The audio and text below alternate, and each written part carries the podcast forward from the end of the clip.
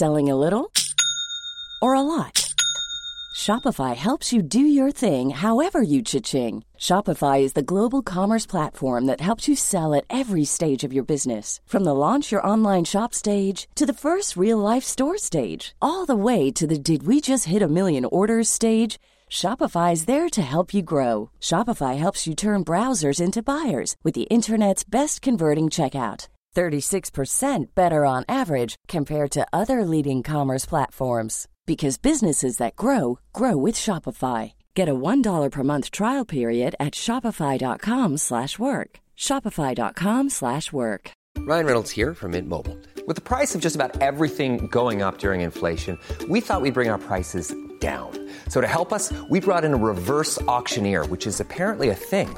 Mint Mobile Unlimited Premium Wireless. How to get 30, 30, how to get 30, how to get 20, 20, 20, how to get 20, 20, how to get 15, 15, 15, 15, just $15 a month? Sold! Give it a try at mintmobile.com/switch. $45 up front for 3 months plus taxes and fees. Promo rate for new customers for limited time. Unlimited more than 40 gigabytes per month. Slows full terms at mintmobile.com.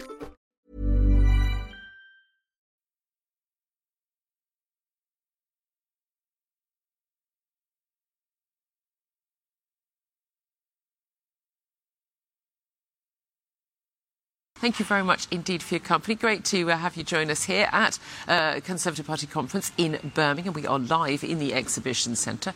Rather warmer than last week's Labour conference in Liverpool, so thank you for the heating here. No worries about the bills here, it would appear. But lots to talk about this morning, as overnight we have seen the Prime Minister pledging to, well, off record, ditch her flagship policy, the 45p tax rate cut. I'm going to be talking to Sir Iain Duncan Smith in just a couple of moments. First up, though, Ryan Sabey is Deputy Political Editor of The Sun newspaper. And you and your colleague, Harry Cole, political, you were among those at a bash last night where this emerged, that actually this policy, which the Prime Minister was sticking by steadfastly yesterday, and indeed you can actually see from the newspaper headlines this morning, in terms of briefings going out last night, they were going to stick by the policy 100%. Kwasi Kwarteng, the Chancellor, speaking this afternoon, was going to be absolutely standing by, talking about staying the course. Sometime around midnight last night, the policy was ditched. It seems like there was some sort of meeting between the Chancellor and the Prime Minister where they discussed this. Don't forget, today was the big moment for Kwasi Kwarteng, and yesterday he was saying that he was staying the course for his economic plan, but it's now been ditched, just hours before he took to the stage. That said, the 45p tax rate, although the one that everyone's been focused on, and the ditching of that policy, all the fury, the sound of the fury and the criticism from a lot of people like Michael Gove and Grant Shapps, both Sunak supporters, and both fired by Liz Truss, so we need to see the context of that. But all the focus has been on that, even though it's actually only £2 billion of the tax and gross plan. So is there an element where she can argue, and Kwasi Kwarteng can argue, it's actually very minor? I think they can, in terms of it only costs £2 billion, but I think politically it's the optics and how it's looked for the past week or so. It's been a disaster. Exactly. At the same time, when you're thinking about cutting benefits or not raising them as much as inflation, you're making cuts to the whole of Whitehall, and at the same time you're giving high earners a tax cut. It just doesn't look good, and they had absolutely no choice. Just look at the rebellion that was on the cards, and all those MPs were talking out against it. They had no choice. OK, brilliant. We're going to back to you throughout the show, Ryan Sabey. Right now, though, let's talk to a former leader of the Conservative Party. You've had some fun and games in these sorts of things before. So, Iain Duncan Smith, good morning to you. Morning. Thank you for joining us so early. Since we spoke to you to book you for the show, the policy has changed. Apparently a flagship policy. Nothing wrong with the policy. Standing firm. Now ditched.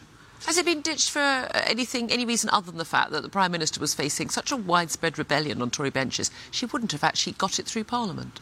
Well, we don't know what the scale of the rebellion might have been or might not have been. I mean, you've had a couple of ex-ministers wandering around the place who didn't vote for her and are still rather bitter, I think, about not being in her government. Well, that, by the by, is really all that we were hearing yesterday, but I suspect that's then fed a lot of other MPs who were in other people's camps. Would you have voted for it?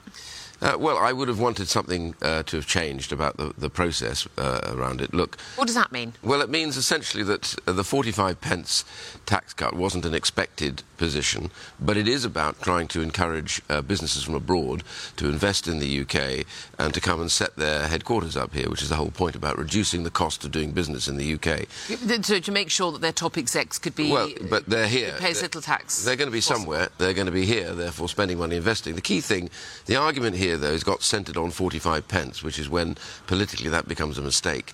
The argument is really about, do you take the normal orthodoxy, which is almost certainly going to go into recession, somehow recession is a price worth paying to get off inflation, or do you take the other view, which is, I think, the critical one?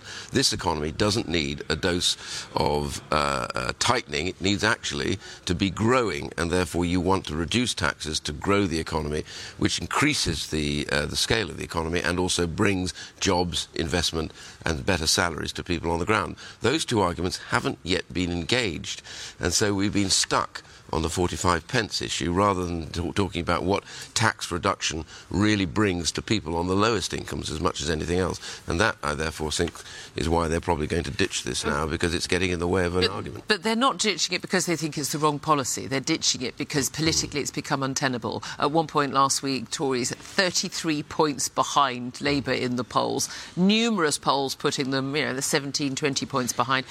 Sir John Curtis, the doyen of zoologists, saying, you know, this is the territory where Labour could actually win the next election. I mean, a few weeks ago, if you talked about Labour winning the next election, most people, even Labour MPs, would have behind the scenes gone, yeah, right. The biggest problem, Julia, is that we've just put together the biggest package of all to help people through the winter. And no one's talking about it. They're talking about the 45p tax. We didn't spend time talking about that. That's over £100 billion pounds of money invested in people so they don't have terrible problems in paying their bills. And it's a very big, it's arguably the biggest and most generous package in the G7. And no one's been talking about it. Exactly my point. So here's the problem right now. You know, hindsight's a great thing, but doing that first would have been a better thing to do, making sure the public understands what they're about to get, because it is huge, and then talk about tax and, by the way, also the supply-side changes. So right policy, wrong time, wrong place? Well, if you're going to reduce the burden of taxation, which I think is right to get the economy growing, this is the point, it's not about the taxation, it's about the growth in the economy. If you want to grow the economy, then you've got to make the case as to why you're doing that, how that's going to work, and when you expect to see growth in the economy. Some of the business forecasters are talking about growth on that basis coming back to 2%+2% by the early middle of next year. Now, that would be a major gain for the government and for most ordinary people, and that's the whole point. It's not just about people at the top incomes. Cutting income tax at the lower end is really important. After all, Labour, during the course of their time, didn't have a 45 pence tax rate until literally the last few weeks of their government. No, but it's when there's a cut from 45 to 40% for top earners, but and most people only paying basic rate from 20 to 19, when the bigger tax cut is for the very rich who don't need it. Bearing in mind, richer people have got richer through lockdown, poorer people have got poorer. I understand that. This is all the point, though, but the key point is not to argue about the specifics here, but to argue about growth, instead of which, because of this, we've ended up on a specific which has been damaging. But is the whole message here actually that this was incompetent? It was not thought through. It was badly briefed. Lots of people last night, there was various events with lots of Conservatives, although not as many Conservative MPs here as you might expect for a Conservative Party conference with a new Prime Minister. That actually, the first thing a lot of MPs said to me was, so, what do you think? In a very sort of, help me, where am I? Yeah. The nicest thing anyone has said is it's a bad communications issue. It's not just a communications issue, though, is it? It was a bad decision. Well, the whole point, as I said earlier on, is if you're going to do this, you need to roll the pitch to people understand what you're trying to do. You need to listen to what people say about it, test it out a bit, and then decide what's doable, what's not doable in this whole process. Growth is critical. We get through the winter having spent a huge amount of money to help people, quite rightly, on their cost of living, but growth is the key to this. So the question is, how do you land that as a message, and did you want to do it just before the budget? Well, then, she'll have sent out her ministers. Chris Philp, we're going to be speaking to you later in the show, Chief Secretary of the Treasury. Kwasi Kwarteng, she was quite happy to throw under a bus yesterday on Laura Kunzberg's show, saying, well, this was Kwasi Kwarteng's policy, not discussed it with the Cabinet. Liz Truss is going to burn through a lot of support, given that we've seen from the likes of Michael Gove and Grant Shapps, as you say, both former ministers who supported the opposite number, Rishi Sunak, and who both were very sort of unceremoniously sacked and not given new roles in this government. So it's not just a couple of bitter old MPs, is it? There are an awful lot of ministers. There are an awful lot of Tories MPs, members who are very, very worried about the direction this government is going and whether or not they've got a handle on things. Because to have no honeymoon period whatsoever and to plummet in the polls within a month of taking the job, I mean, it's only a month, is quite extraordinary. Yeah, we're in extraordinary times anyway. I mean, if you look around the world, every single country is facing problems in their bond markets. They're facing currency hits against the dollar, the euro. Look at inflation now at the moment in the Netherlands is 17.2%. I mean, that's astonishing right now. And so it all comes out of the lockdown problem, aided and abetted by the war in Ukraine.